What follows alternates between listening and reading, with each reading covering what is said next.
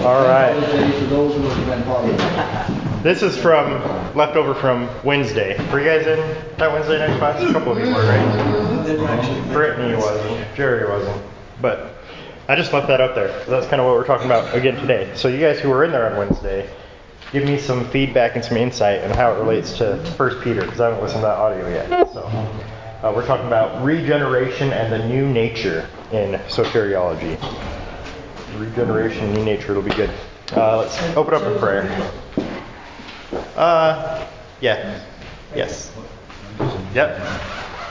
Do you have Brit? Oh, you're just waving? All right, let's pray. God, thank you for your grace, for your mercy, for uh, the new birth that you have taken and reshaped and remade us, so that we are in Christ. God, we pray for those who are not in Christ, that you would uh, draw them to yourself, that you would do a, a regenerative work in their heart, and that you would use our uh, obedience to uh, to bring them to that point as the means of uh, leading them to salvation. God, thank you for uh, for our kids, for those who are taking the time to to teach and to to minister to them, and pray that that would be a, a fruitful uh, thing for them. They would come away knowing more about you and um, having a, a closer relationship with you. God, we thank you again for who you are. Pray that you'd lead our, our time of study. Amen. All right. So, do some review. We were talking about the elect before, about those who are chosen of God. So, God elects some people to salvation according to his will and purposes alone. Not everybody is chosen, not everybody is elect in a saving sense of the word. We talk about an outward call and an inward call, a, a general call and an effectual call. The the outward call is the preaching of the gospel, and the inward call or the effectual call is that call which um, is results in saving faith. And so those who are called um, inwardly are God's elect, His chosen people, and that doesn't include all people, but only those who believe. Upon belief, the Christian is adopted. God is his or her father, and the Christian also has assurance of salvation. Uh, that is probably my favorite doctrine of God, that we are adopted by Him. Uh, he has taken us and made us into His children. He has become our Father. Uh, we talked about how that innately means that we are by nature not gods. We are by nature children of wrath, which necessitates the adoption. Um, there wouldn't be any need to, to be adopted if we were already God's children, if we were all children of God, as many people proclaim. But we're not. And He has made those who believe uh, His own, which is a pretty beautiful thing. MacArthur and Mayhue say that Scripture teaches that the saving benefits purchased by Christ's cross are applied to believers through the work of the Holy Spirit. So the Holy Spirit takes and uh, applies that work to us, which results in our adoption, Him making us His very own. Now, to get into regeneration, what happens at that? All these things kind of take place simultaneously. There's a lot that goes on at the moment of salvation. And today we're going to look at regeneration and kind of break it down into different aspects of regeneration, some of those things that take place at that very moment of regeneration. Uh, regeneration is the word palingenesia, literally meaning to be born again. Does that take your mind anywhere in Scripture, that phrase, that word, regeneration or born again? Yeah, John 3. Is that what you said too, Jerry? Yeah, First Peter one and two. Yeah, all over the place, right? And like I said, that's what they were studying on Wednesday, First Peter, and then yeah, John three is like the quintessential go-to born again passage, right? And we'll look at that here in just a moment. Uh, the two passages where this word is found in the New Testament are Matthew 19:28 and Titus 3:5. Uh, can I get somebody to turn to Matthew 19:28 and read that for us, please? Matthew 19 28.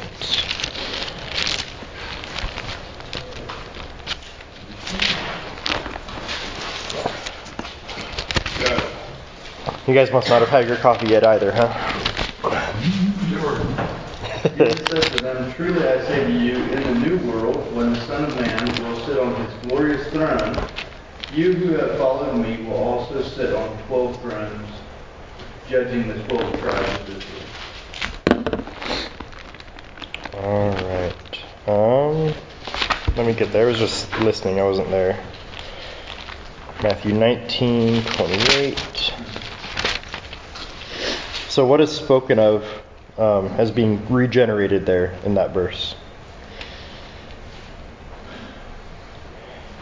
I think you were reading out a different translation than I was, but I wasn't looking at the same time. Um, here, I'll read it in the. But in the regeneration.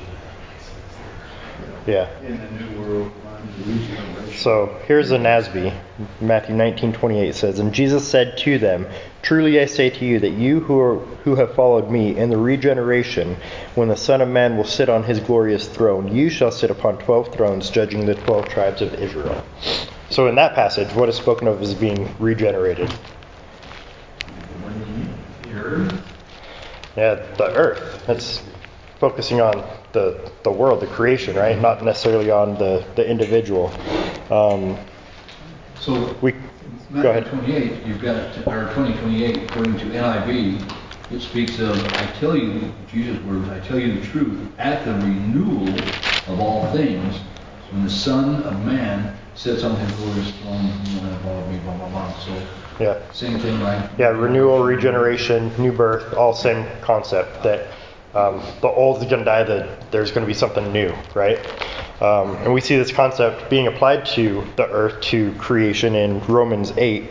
Uh, Romans 8 says, in starting in verse 20, for the creation was subjected to futility, not willingly, but because of him who subjected it, in hope that the creation itself will be set free from its slavery to corruption into the freedom of the glory of the children of God.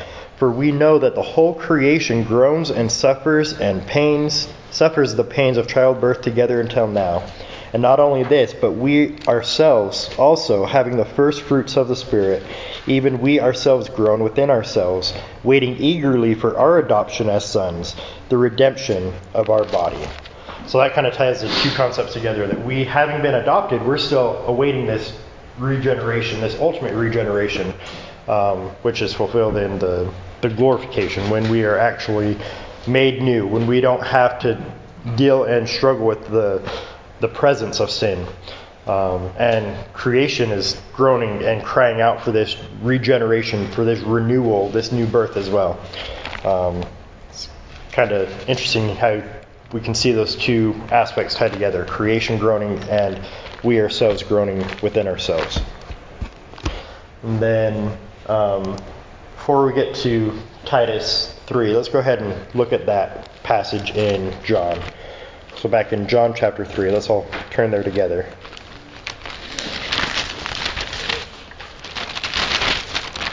Who do we see in John chapter 3? Who's it dealing with? Nicodemus and Jesus. All right, let's look at John chapter 3, starting in verse 1. Now there was a man of the Pharisees named Nicodemus, a ruler of the Jews.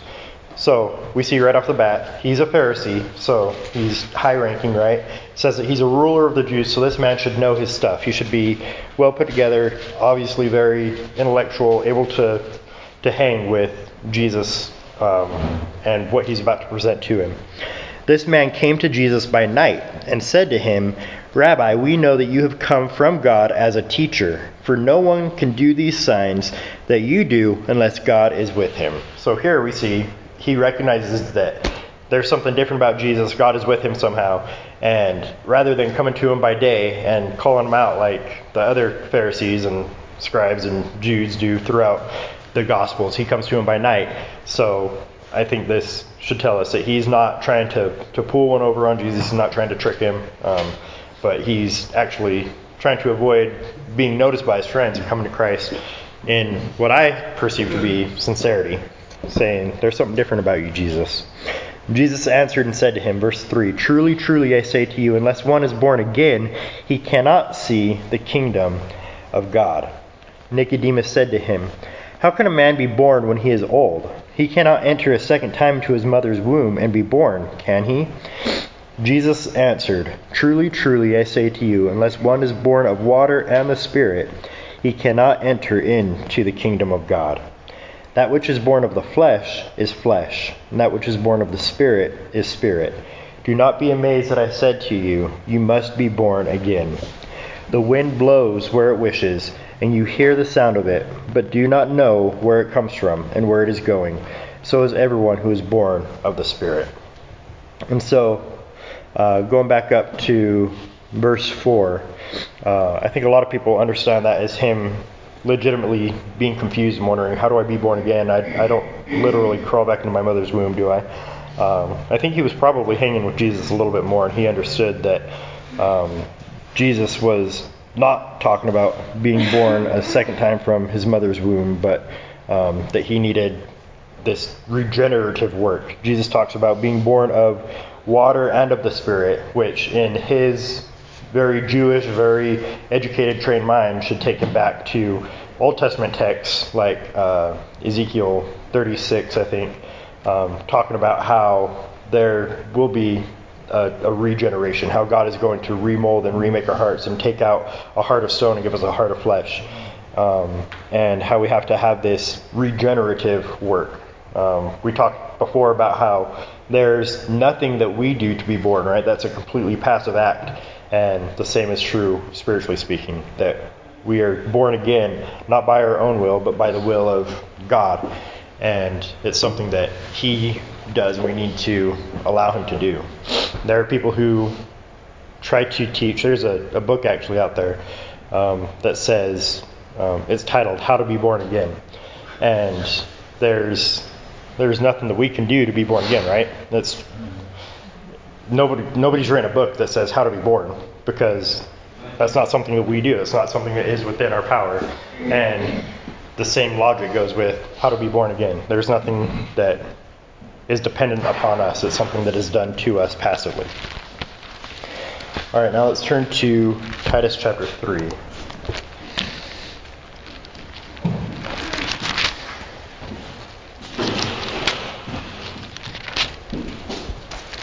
Titus chapter 3. And will somebody read for us those verses 3 through 7? This is the NIV. Says, He saved us not because of righteous things we had done, but because of His mercy. He saved us through the washing of rebirth and renewal by the Holy Spirit, whom He poured out on us generously through Jesus Christ our Savior, so that having been justified by his grace, we might become heirs, having the hope of eternal life. All right. Did you pick up in verse 5? You did, right? Yeah. I'm going to. NIV starts right in the middle. Version 4, it actually starts with the word but. All right. I'm going to read uh, verses 3 and 5 real quick to give us a contrast of what happened before that. No, you're good. It says, For we also once were foolish ourselves, disobedient, deceived, enslaved to various lusts and pleasure, spending our life in malice and envy, hateful, hating one another. But when the kindness of God our Savior and his love for mankind appeared, then he saved us, not according to and goes into what Rex just read for us. So there's that contrast of all of our guilt, right? That big laundry list of sin that we see beforehand, and then how Christ saved us afterward. Um, this isn't too dissimilar from what we've been looking at in uh, 1 Corinthians, back in chapter 6. Um, am I thinking right? Chapter 6? Um, or am I thinking chapter 3? I don't know. I should have prepared that beforehand, right? But it's got to be chapter 6. I'm just not seeing it. Right after the lawsuits. Corinthians 5. Uh, 1 Corinthians 5, that's the man who's Second. caught in adultery. Oh, yeah, 2 Corinthians 5, that has a lot of overlap too. Um, and we'll go there in a moment. But, yeah, it's 1 Corinthians 6, verse I'll start in verse 9. Says, Or do you not know that the unrighteous will not inherit the kingdom of God? Do not be deceived. Neither fornicators, nor idolaters, nor adulterers, nor effeminate, nor homosexuals, nor thieves, nor covetous, nor drunkards, nor revilers, nor swindlers will inherit the kingdom of God. And then he says, Such were some of you. But you were washed, but you were sanctified, but you were justified in the name of the Lord Jesus Christ and the Spirit of our God. Was that a help? Well, that was a kid, right? Okay. One of the kids got the walkie talkies. That's awesome. Oh, I know. Good times. Um, so yeah, there again we see the um, the difference that you guys were all these wicked things. You guys were uh, adulterous, idolaters, swindlers, homosexuals, effeminate, but you were washed, you were sanctified, you were justified. Same kind of concept that we see back in Titus. So hopefully you're still in Titus 3. Um, how is the gospel explained in this passage in Titus 3 3 through 7? Well, again, he's telling us that this is something he is doing to us. Yes. There in 1 Corinthians 6, he uses the word inherit. The guy that came to see Jesus and what he said, What must I do to inherit? It's pretty obvious that we can't earn it. Uh-huh. We have no capacity. So getting someone to like us enough put us into their will to inherit something is, you know, that's kind of hopeless. We don't, commonly, some people try to make that happen, but we don't think that. Something we can't do ourselves, somebody has to give. Yeah. Yeah, so again, we see that aspect of we are the passive recipient, right? God is one who's doing the work. And then, uh, what else do we see in that passage that explains the gospel?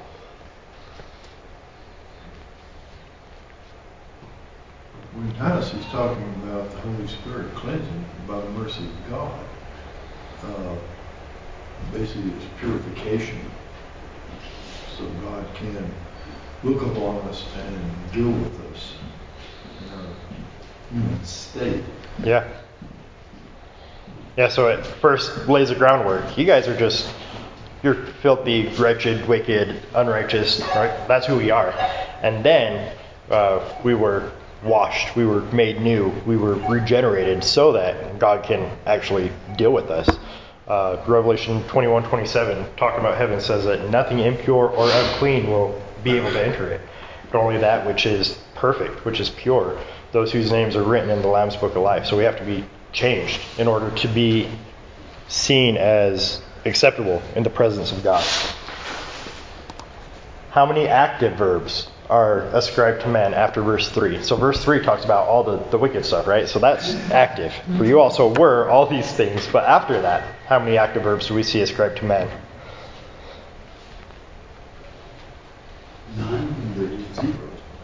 Yeah, it says, but the kindness of God, our Savior, right? It's His kindness, and His love for mankind appeared. And then it says that He saved. So there's a, a active verb, but it's not applied to us, right? He's the one who saved, not on the basis of deeds which we have done in righteousness. So in case we didn't get that fact that these were all active verbs applied to Christ, right? It's very blatant there, not based on your deeds, uh, but according to, again, His mercy by the washing of regeneration and renewal by, not us, but the Holy Spirit, whom He poured out upon us richly through Christ our Savior, so that being justified, so there, we're the ones being justified, but again, that's passive, right? We're not justifying ourselves.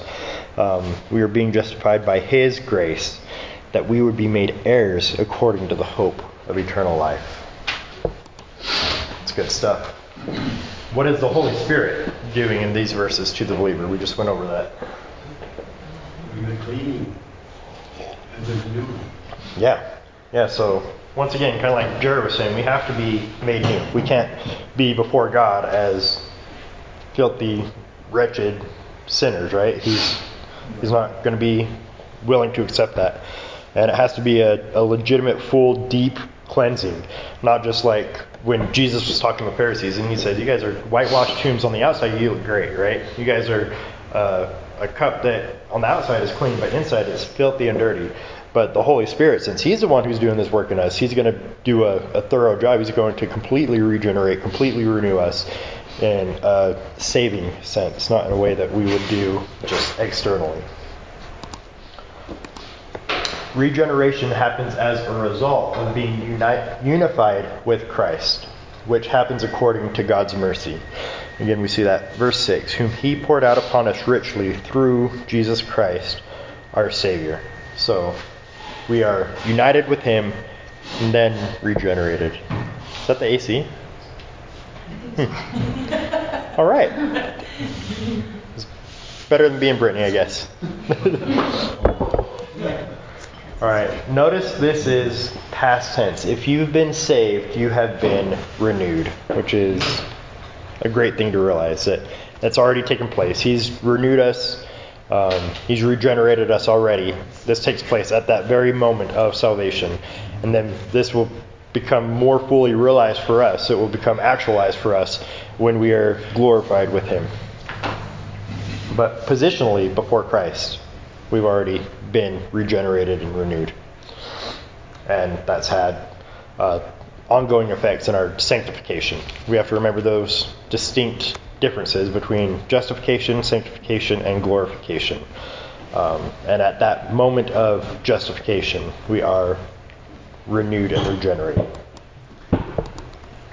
This event is the same event spoken of in John 3 and 1 Peter 1 that we are born again, we are made new, um, washed clean. All three of these things are talking about the same thing. To be renewed is to be made better. This passage says that believers have been born again, cleansed, and become altogether new. Which, once again, that kind of might mess with our mind because, practically speaking, we realize that that doesn't take place overnight, right? Uh, we should and we will see a change if we are truly in Christ. Jesus says in the Sermon on the Mount that every good tree bears good fruit, and so we will start to see a, a change in the life of a believer. We should see a change in our own lives if we're in Christ, but we will still continue to sin. We're not going to be perfect overnight. Um, so, trying to find that balance of before Christ, we are perfect and we are cleansed and we are righteous, and there are real physical effects of that in our daily life. However, it's not fully completed yet. Thoughts on any of that? Questions on Titus 3 or John 1 or regeneration? There's great hope when we realize our sinful ways. That is, God's still working with us. He's still cleansing us and changing us. Yeah. Yeah, he hasn't given up on us, huh? Praise God. All right. Uh, here's the passage you were referencing, uh, Ellie, in 2 Corinthians 5:17. If anyone is in Christ, he is a new creation. The old has passed away. Behold, the new has come. Same concept, right? The the death of the old man, resurrection of the new. Uh, John Frame says, You didn't give birth to yourself. You didn't have anything to do with your own birth. Others gave birth to you. Your birth was a gift of grace. So your new birth was a gift of God. In this case, God, the Holy Spirit, is the one who gave birth to us. He's the one who renewed us, regenerated us, uh, gave us that new birth. The result of this regeneration and renewal is justification. So that's a, a big question within uh, different flavors of Christianity. Does regeneration become come before justification, or does justification um, by faith proceed or precede rather uh, regeneration? But I think, and I think we have to say pretty clearly that we have to be regenerated before we can be justified, before we can be declared righteous. We have to be made into a new person by God. Once again, we're the passive recipients. He's the one who is actively working upon us. Those who are justified are children of God, set apart from the world, awaiting a future glorification. Regeneration occurs at the moment in time at a moment in time, and it is a permanent event. So it's not something you have to keep doing over and over again. You're regenerated once when you come to Christ. He makes you new and perfect, and not perfect, but He makes you new perfectly. Um, so once again, in His eyes, you are redeemed. You are um, completely new, and that will become more manifest as time goes on. You do not need to be regenerated again. You are born again once. Just as you were only born once. You are only born again once. Um, you don't have to keep seeking to be regenerated over and over again. And furthermore, regeneration is instantaneous at conversion. There is no time gap. It just happens at that one time. New Testament speaks of regeneration in six different ways. So on your handout, we have these six different ways outlined for you. So baptism, and we'll look at that in 1 Corinthians 12. The sealing of the Holy Spirit. We've talked about several of these before. I think we talked about all of them when we were going through pneumatology. So sealing of the Holy Spirit, the indwelling of the Holy Spirit. We'll look at that in 1 Corinthians 3. The filling of the Holy Spirit, in Ephesians 5 the fruit of the Holy Spirit in Galatians 5, and then the gifting that the Holy Spirit gives to us in 1 Corinthians 12. And also, I think 1 Peter 4. All right, so those first, uh, first four, first three are God's work alone within us and it's permanent. Something he does once again at that moment of salvation, at regeneration. And then filling and fruit and gifting, these are man's cooperation. These require man's cooperation. They vary. So we're not always going to be filled with the Holy Spirit to the same degree. Um, we're going to be walking in the flesh rather than walking in the Spirit.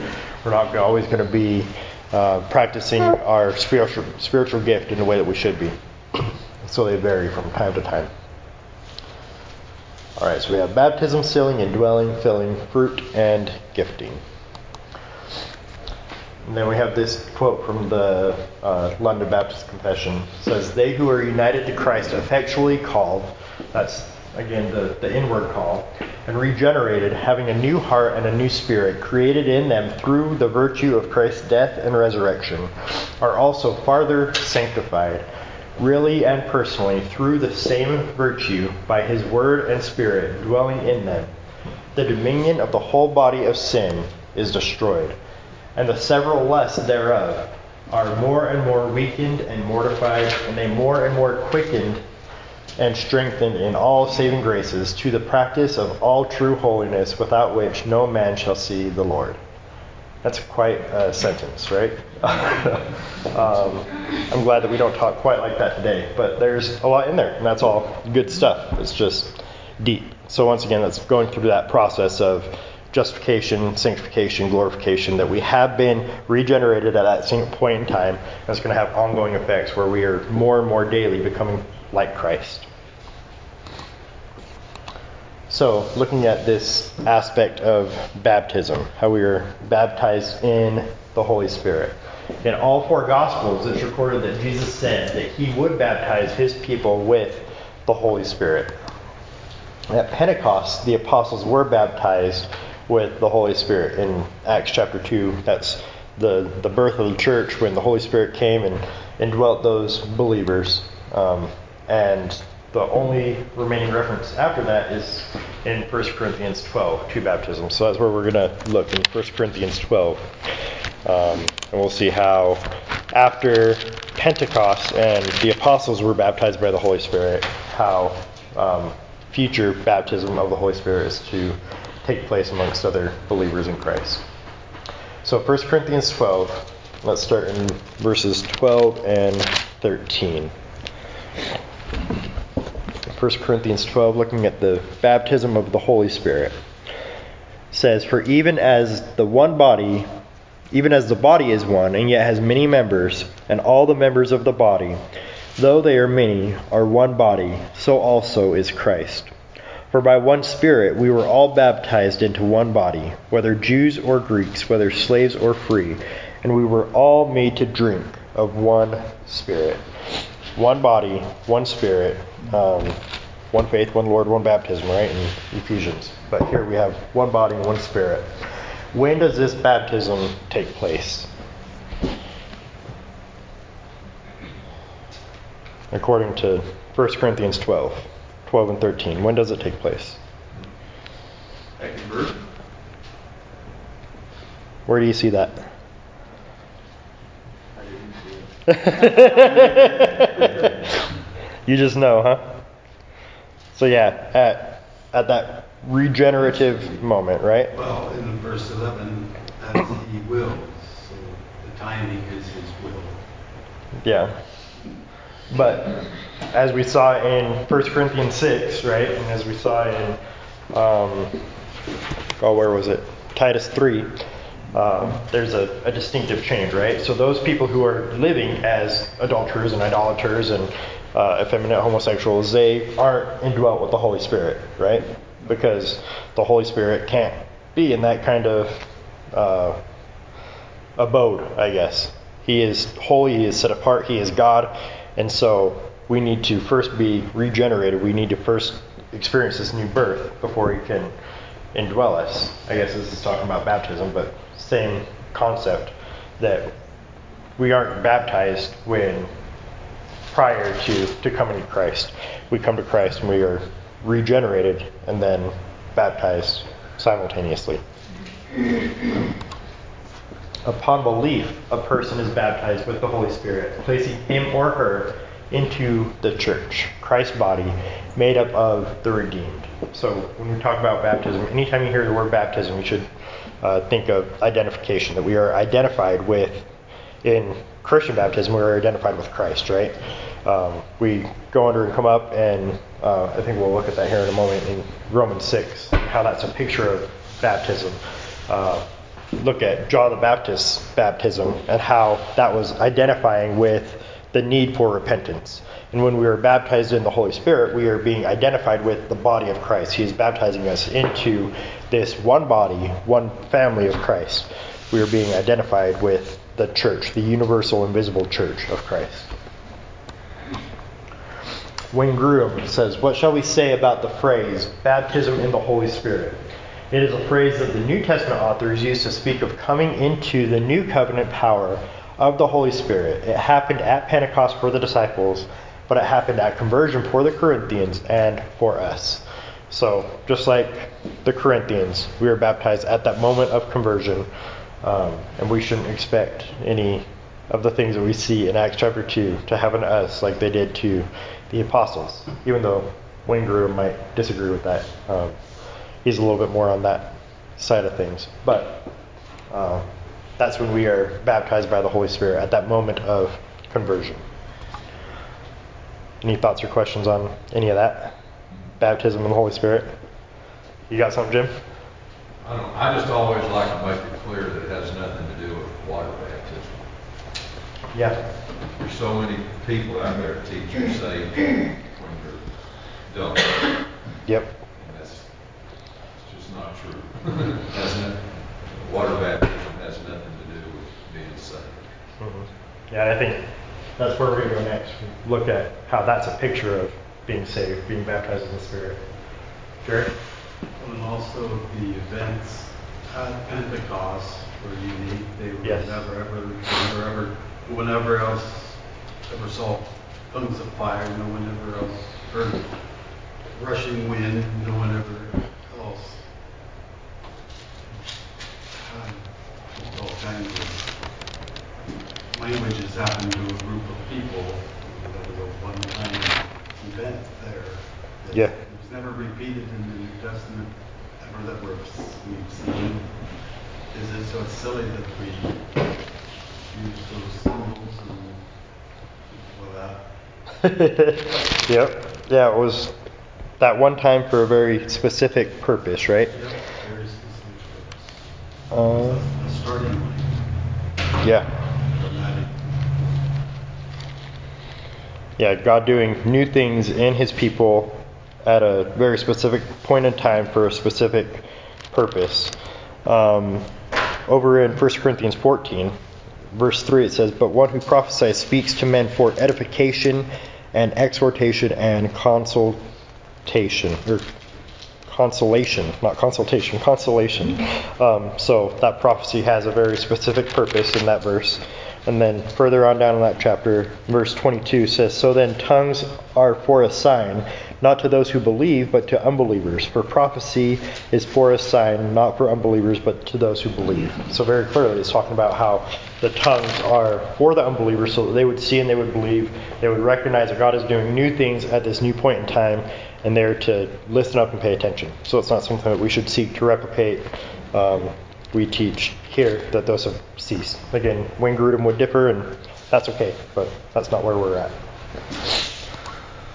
All right, baptism in, in the Spirit gives the believer a new nature that is, ident- is identified with Christ and symbolized in physical baptism. So, just as you were saying, Jim, uh, that baptism is just a, a, picture of what really happens in the Holy Spirit. Uh, let's turn now and look at that in Romans 6. Romans 6. Will somebody grab verses 4 through 7 for us, please? Therefore, we have been buried with him through baptism into death, so that as Christ was raised from the dead through the glory of the Father, so we too might walk in newness of life. For if we have become united with him in the likeness of his death, certainly we shall also be in the likeness of his resurrection, knowing this, that our old self was crucified with him, in order that our body of sin might be done away with, so that we would no longer be slaves to sin. All right. For he who has died is free from sin. Amen.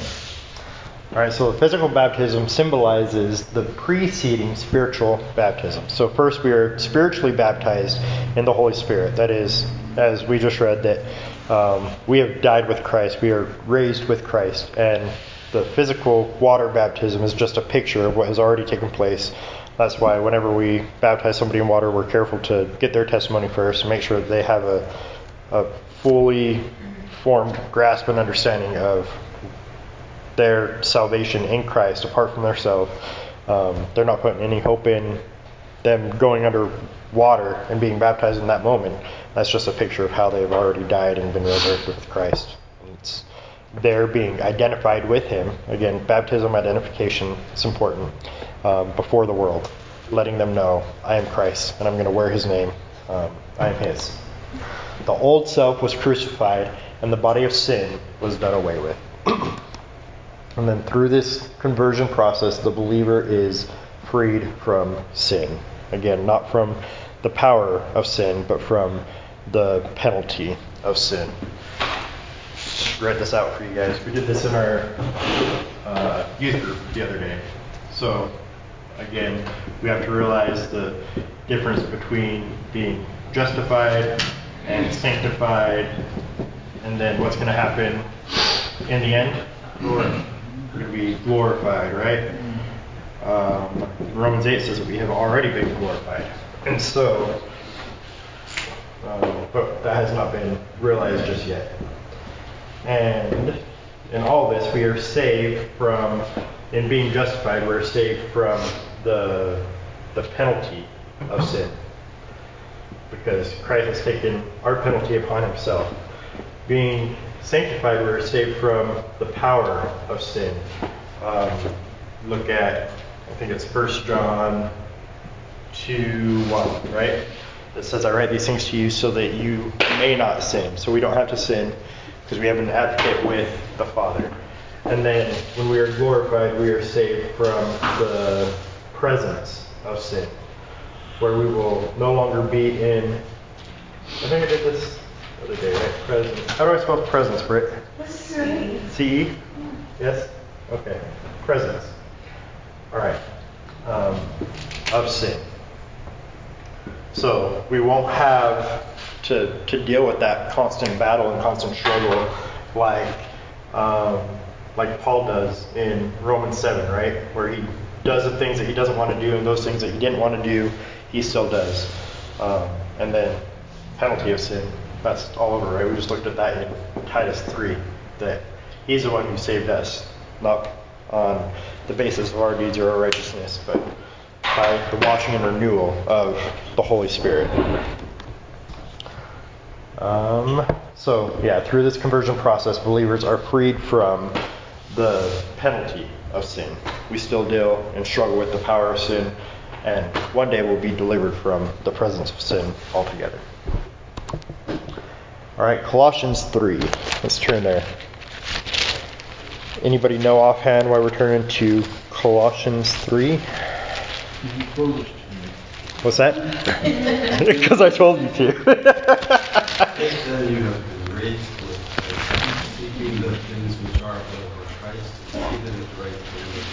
All right, yeah. Colossians 3 is talking about setting your mind on things above. talking about this difference, this distinction between the old and the new, right? So, Colossians chapter 3, we're going to be looking at the first 11 verses. All right, I'll go ahead and read that. Therefore, if or since you have been raised up with Christ, keep seeking the things above, where Christ is, seated at the right hand of God. Set your mind on the things above, not on the things that are on this earth. Does that sound familiar? Again, this same kind of concept we've been looking at in Titus 3, in 1 Corinthians 6, um, all over the place. In Romans 6, that's being pictured by baptism, that the old is gone. You're going to set your mind on new things, um, not on the things that are on earth. Verse 3 For you have died, and your life is hidden with Christ in God. When Christ, who is our life, is revealed, then you also will be revealed with him in glory. Therefore, consider the members of your earthly body as dead to immorality, impurity, passion, evil desire, and greed, which are which amounts to idolatry. For it is because of these things that the wrath of God will come upon the sons of disobedience. And in them you also once walked. Again, just like 1 Corinthians 6. Once were, were some of you, right? Um, but now. And then it says, You guys also once walked when you were living in them. Verse 8. But now you also put them aside with anger, wrath, malice, slander, and abusive speech from your mouth. Do not lie to one another, since you laid aside the old self with its evil practices, and have put on the new self, who is being renewed to a true knowledge according to the image of God who created him. A renewal in which there is no distinction between Greek and Jew, circumcised and uncircumcised, barbarian, Scythian, slave and free man, but Christ is in, is all, and in all. Uh, let's go back and look at verses 9, 10, and 11. Look at the, the tenses of those, uh, those verses. It says, Do not lie to one another, since you laid aside the old self with its evil practices. That's past tense, right? You guys have already laid aside this, this old man, these old practices. Then verse 10, and have put on the new self. That's something, again, past tense. You already laid aside, already put on the new self, who is being renewed. That's in a, a perfect tense, right? It's taking place now, um, present tense even. Um, that happened in the past with, with ongoing results, who is being renewed to a true knowledge according to the image of the one who created him. A renewal in which there is no distinction. Um, so, we've already set aside the old self, put on the new self by the power and grace of God, and we are continually being renewed. That's again speaking to the sanctification, this ongoing process of becoming more and more Christ like. When a person is baptized with the Spirit, one person dies and another person is created. Our old self is dead, and we have been reborn, just like Jesus told Nicodemus, one must do to be saved. We've been recreated, regenerated, uh, washed by the renewing of the Holy Spirit, right? There is an old self and a new self. We see the same concept in Ephesians 4 to lay aside the old self, put on the new self. It's uh, a parallel passage with what we see here in Colossians 3. Therefore, the evidence of this baptism is a life that is given to God in obedience to the authority of His Word, as opposed to a one time event. Notice that word there, the evidence of this baptism. So, we are baptized in Christ one time, right? We only go through that spiritual baptism once at that moment of salvation.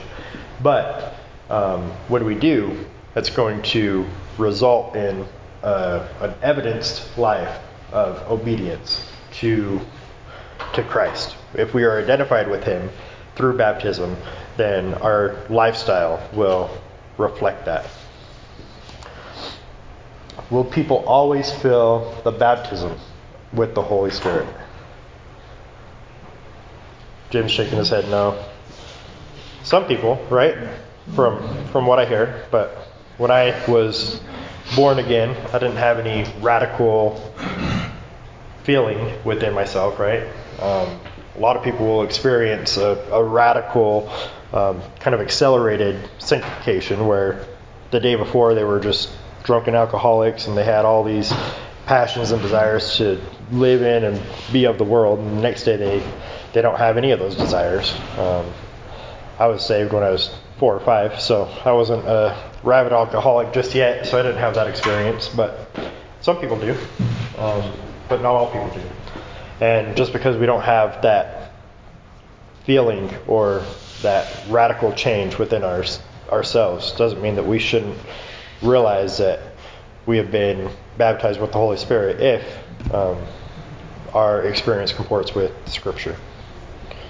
Jerry, you have something? Well, we're talking about being born again and as a, as a new creation of God. And when God created the universe, He created it with the appearance of age. He didn't create Adam as a newborn infant. He created him as a grown man. He created stars thousands of light years away, and yet we can already they could already see the light from those stars. He created with the appearance of age. And I would say that he does the same with us. We all are different. He, each one is a different creation, and some of them he creates with the appearance of age that he doesn't give to others. So we should never expect identicality in, yeah. in all of our experiences and our, certainly in our feelings. And some of us don't have feelings. Guilty. yeah. Yeah, and we need to realize that in our, our sanctification process, right? So it's not always going to be identical. So there are some people who are sanctified at a, a very drastic level, right? And then there are people like me who aren't. We're like down here. Oh, that color doesn't work. Um, but kind of slowly working our way up, right? But no matter what, we're we're all progressing in Christ and kind of going up and down. But um, if you're looking at a, a stock market line, right? That's, that's what you want to see. You want to see it going up, maybe not immediately, but at least trending in the right direction. So if we're in Christ, we're all going to be trending in that direction. Yes, Jim. I, I misunderstood the question. I, I thought I thought you was asking, will we always feel it continually? Oh, gotcha. yeah, and, and I've even talked that's to a lot of people who don't. I mean, I've had people say, I think I've lost my salvation. Yeah. You know, and and uh, they just get depressed. Life's not going well. You know, and they don't feel it anymore. Yeah. Uh, I think most people feel something when they're saved. Now, most of us don't start speaking in tongues and, and Yeah. prophesying, but I think most people do feel something when they're saved. Uh, although, even I've even had people talk, say, you know, I'm not sure I was saved because I didn't really feel that much, or you know, I didn't really feel the, you know, Yeah, and we're we're never promised in Scripture that we're going to have some kind of feeling or Feelings. radical experience, right? Or We're- of, of all things. Amen. Yeah. And that deceived heart still indwells us alongside the Holy Spirit, once again, Romans 7, right? So even though we, when we are regenerated and, and born again, um, we have the indwelling Holy Spirit within us, that doesn't mean that we're going to have some kind of radical, mystical, religious experience. Um, and and we may, but we're not promised that. And that's the same reason why these other people um, will kind of doubt their salvation down the road because they're not putting their hope and their trust in Scripture. And, I've been there, um, where you know you're you're putting your faith in your deceitful heart, right, and your feelings, rather than in Scripture that says, well, if you believe, then then you're saved. If you um, put your faith in Christ, then He's the one who washes and regenerates you. He's the one who does all these things, and He's the one who who upholds you by the might of His power, right? So it's not dependent upon you. And then we start looking away from Scripture and start looking at other things, and that confuses us. Yeah, that's why in, in chapter 3 of Colossians, he says over and over, seek those things that are above. Yeah. Put to death your members. Know, over and over he commands us, uh, put off all these things. Do not lie. Put on the new. We have to do that. We have to constantly make those choices and do those things. That's what he's telling us there. Yeah. Do them. I wish it came automatically. right? That would be nice. Yeah, sanctification is a uh, a cooperative work. God is the one who gives us the power to do these things. We do everything by His strength and His power. Nothing that is natural to to ourselves. But we're still commanded to to live a life that uh, reflects Him, right? Live a life that um, is equivalent with the calling that we received. That's something that is upon us. We have that responsibility. Other thoughts? All right. We should probably stop there and pick up on sealing and the rest next week. Um, but yeah, even going down to and looking at that, that feeling, being filled with the Holy Spirit, that's the same kind of concept where we're not always going to be filled with the Holy Spirit. We're, we're not filled with the Holy Spirit. And we begin to, to walk in the flesh rather than walk by the Spirit, um, looking to something other than Scripture as our guide. That's where we're going to be fouled up in all kinds of ways. And especially in our, our understanding of our security in Christ. So if we're not living like Christians and we have no right to, to think that we are Christians, that, that is good to, to t- test our salvation. Uh, 2 Corinthians 13.5 to question whether or not we are in the faith. That's a good thing to do. Um, we need to look to Scripture for the answer. Other thoughts or questions on regeneration or baptism in the Spirit? You have to always remember that it does need to be evidence. If you're alive, there's evidence of things. It's pretty Yeah. feeble, but we should do that. Yeah. Yeah, that's a, a doctrine that's not taught a lot these days. The doctrine of the, the new birth, of regeneration, that there is going to be a change and a difference in your life because, again, like you said, that requires something on, on our part, not from us, but it will be evidenced in our life by Christ's power and his work in our life. And um, that's that's viewed by the world as not nice, right? To question somebody's salvation, to say, well, I'm not seeing that in your life. Um, and the world would say, well, well, who are you to, to look in my life, right? And next week we'll ask, um, to what degree should we be testing the, the fruit of salvation? And that's kind of a, a difficult question to answer. We'll, we'll save it for next week, but be thinking about that throughout this week. Should we be fruit inspectors? Um, of, of our lives, of other people's lives, and how does that practically work out? If we identify somebody as a, a believer or an unbeliever, how is our approach affected by that person's spiritual state, whether or not they're in Christ or, or not in Christ, especially as we seek to, to minister to them and love them? Um, it's a, a difficult one. Should we be fruit inspectors? That's obviously something that needs to be done delicately, but I find that generally when someone is offended that you're judging them, they're not walking in the Word. And Yeah. as a body, as the body of Christ, we should be holding each other accountable, Yeah. biblically speaking. Better are the wounds of a friend than the kisses of an enemy, right? And and our world is so in that mindset of well, I just want to, to kiss everybody, right? To to stroke their ego and not to, to make them feel bad. But those are kisses from an enemy. I'd rather have wounds from a friend. All right, let's pray. God, we thank you again for your regenerative, regenerative work in our lives that you have uh, taken and, and, made us into new creatures. You have given us uh, a new life. We have been reborn in you.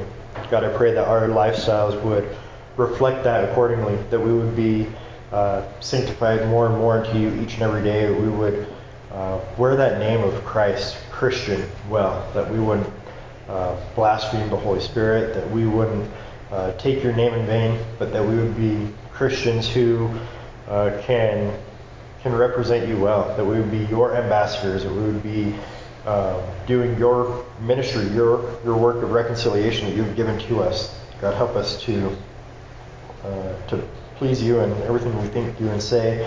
I pray that you would be pleased with our, our thoughts and our worship this morning, that you would be elevated, exalted, and uh, just made famous in this place and beyond. Praise your name. Amen.